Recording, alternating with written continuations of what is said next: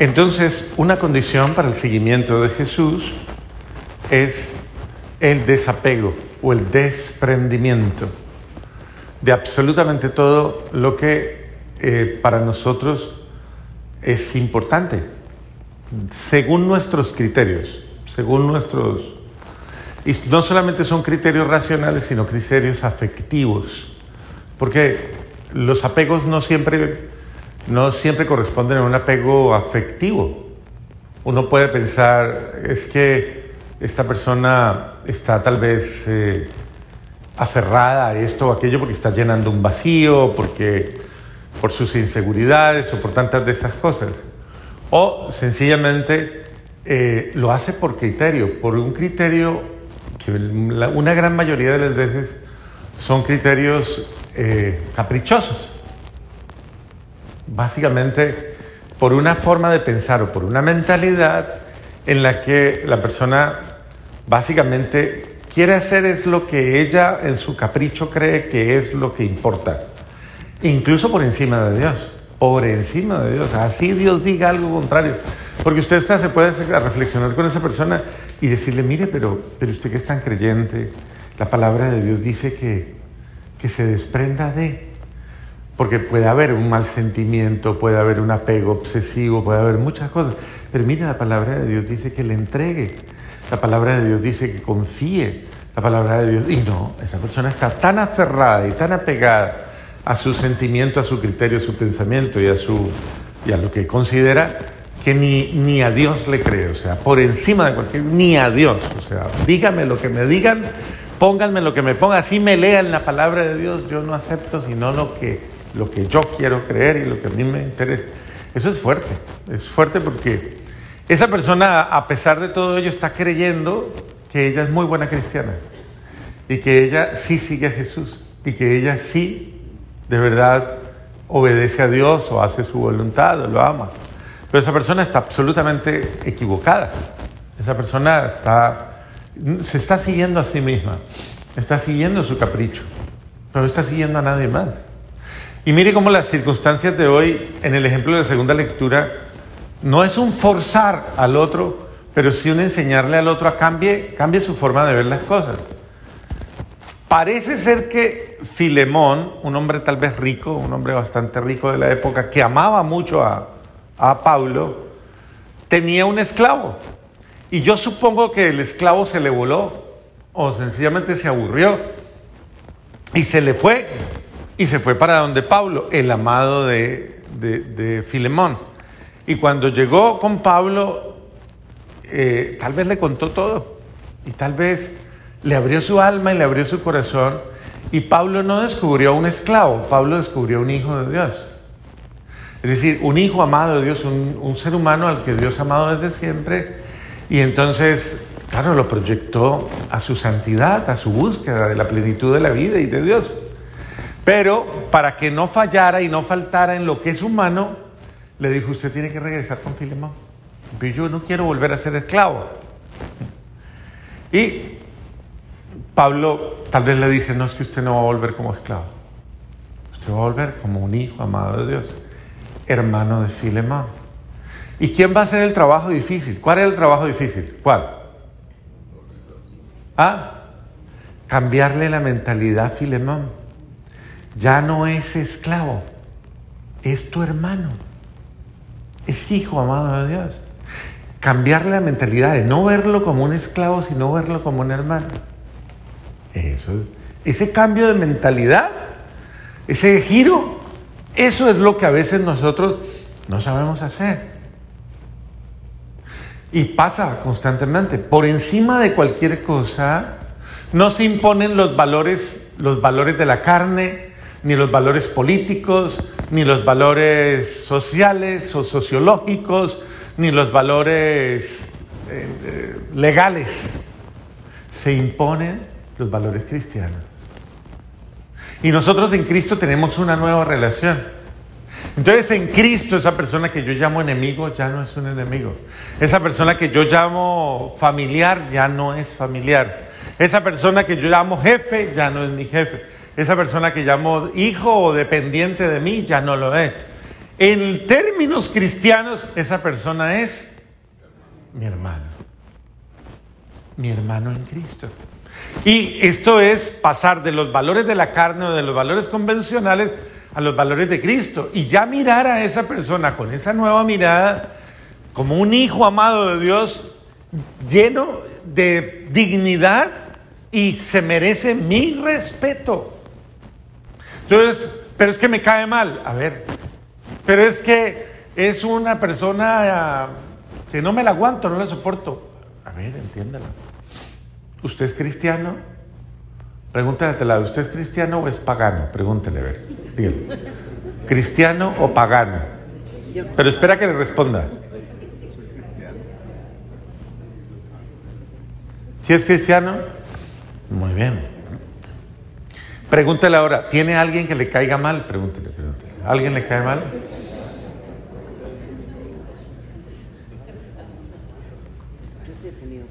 Pero usted es cristiano, vuelva y pregúntele, ¿usted es cristiano? ¿O pagano? ¿Va a seguir peleando con esa persona o usted va a seguir? ¿O va a cambiar? Vuelve y pregúntele, ¿usted quiere seguir a Jesús? ¿O quiere seguir su ego? Bueno, es que Jesús nos está enseñando a ser discípulos y dice, para condición para ser mi discípulo es que usted transforme sus relaciones y todas las vea según yo, según Dios, según, como yo los amo. Piénsenlo, al de al lado aunque no le caiga bien, voltee y lo mire otra vez. Piénselo, como Jesús le ama, como Jesús le ama. ¿Qué se merece esa persona que está al lado? ¿Qué tipo de amor? ¿Cómo qué? Como Jesús le ama. Téngale la paciencia que Jesús le tiene. ¿Sí? ¿Cuál paciencia le va a tener? ¿Cuál? Eso. La paciencia que quién? Que Jesús le tiene. ¿Está bien? Perdónele. ¿Como quién? Exacto. Compréndale. ¿Cómo? Aunque sea muy duro, es que es tarco, padre, usted no se imagina.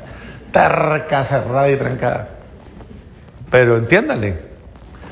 Transforme sus relaciones, transforme su forma de ser y usted estará agradando a Dios. Y estará cayendo en la primera lectura. Estará descubriendo los planes de Dios. Los deseos de Dios. Porque usted muchas veces se pregunta, ¿y qué quiere Dios con esto? A veces le toca una persona en relación a usted que usted ve muy difícil y usted se pregunta, ¿qué quiere Dios con, con este jefe que me dio? O con esta familia extendida de mi marido que no me la aguanto para nada. ¿Qué quiere Dios? No sé. ¿Qué quiere Dios en el fondo? O el vecino, porque usted no pidió con qué vecino iba a vivir, ni al frente, ni al lado, ni, ni en el segundo piso o en los de abajo. Usted no sabe quién y de pronto le tocó a alguien muy difícil. Pero ¿qué quiere Dios? ¿Cuál es el pensamiento de Dios? ¿Qué es lo que... Entonces, eh, creo que el llamado hoy es precisamente a esto. Y si no lo hace por amor a mí, dice Jesús, tiene que hacerlo. Si usted no deja sus criterios puramente humanos y carnales para asumir mis criterios, mis pensamientos, mis sentimientos, pues usted no va a poder venir en pos de mí. No es mi discípulo.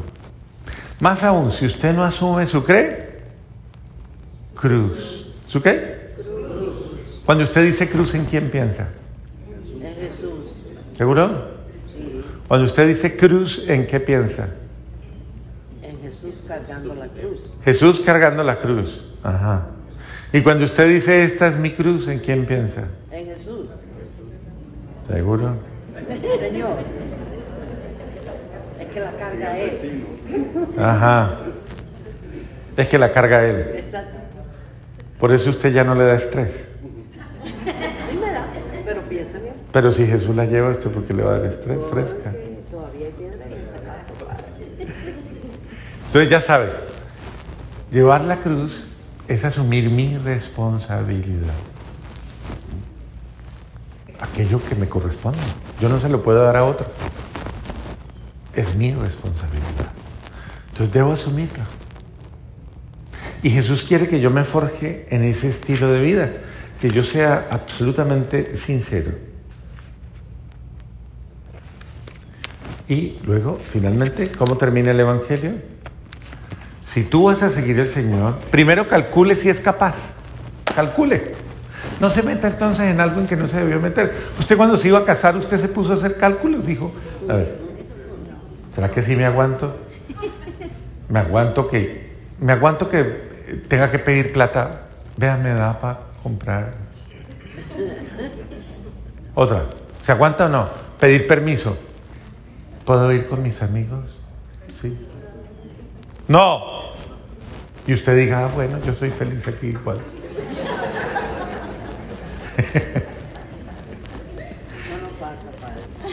Y así sucesivamente. Calcule, calcule si usted es capaz, pero no se meta en lo que le va a quedar grande. Eso es lo que dice el Señor. ¿Quieren ser mi discípulo? ¿Quieren seguirme? Ay, es que me encanta la iglesia. Yo quiero ir a la iglesia. Voy a ir, es que me encanta, me fascina. Muy bien, métase a la iglesia, pero es capaz de hacer lo que le va a pedir Jesús en la iglesia. ¿Qué me va a pedir el Señor? Que ame a esa señora tan cansona que está tan irritante, que acepte, que perdone a... Allá me encontré con mi peor enemigo en la iglesia, y yo tan feliz que estaba. ¿Y qué le puso el Señor en su corazón? Sane sus malas relaciones, sane sus malos sentimientos. Eso es, seguir a Jesús es, muy bien, no engañe a Dios, no se haga el bobo. Es decir, asuma lo que tiene que asumir. Si el Señor le pide que tiene que resolver algo, resuélvalo. Por- porque usted dice que lo ama. ¿Sí? ¿Usted lo ama? ¿Sí lo ama? Sí. ¿Cuándo va a resolver lo que tiene que resolver? ¿Cuándo? Estamos en eso. Ah, estamos en eso. ¿Y como cuánto dura eso? Estamos en eso. Ajá, póngale fecha. Pero pues, estamos en eso. sí. Claro. Lo que tengas, ¿qué le dijo Jesús a Judas antes de la traición?